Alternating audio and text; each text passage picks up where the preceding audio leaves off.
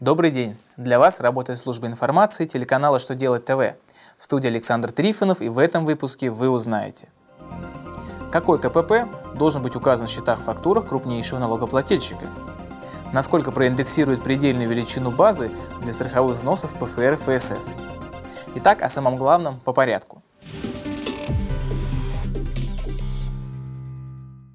Минфин разъяснил, какой КПП должен быть указан в документах крупнейшего налогоплательщика. По мнению финансового ведомства, в первичных учетных документах, а также в счетах-фактурах следует указывать КПП, содержащийся в уведомлении о постановке на учет и в налоговой декларации по НДС, то есть код причины постановки на учет в качестве крупнейшего налогоплательщика.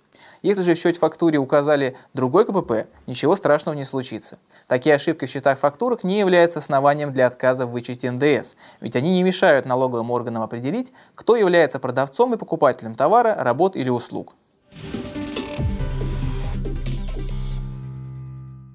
Минтруд России разработал проект постановления об индексации предельной величины базы для страховых взносов на 2016 год.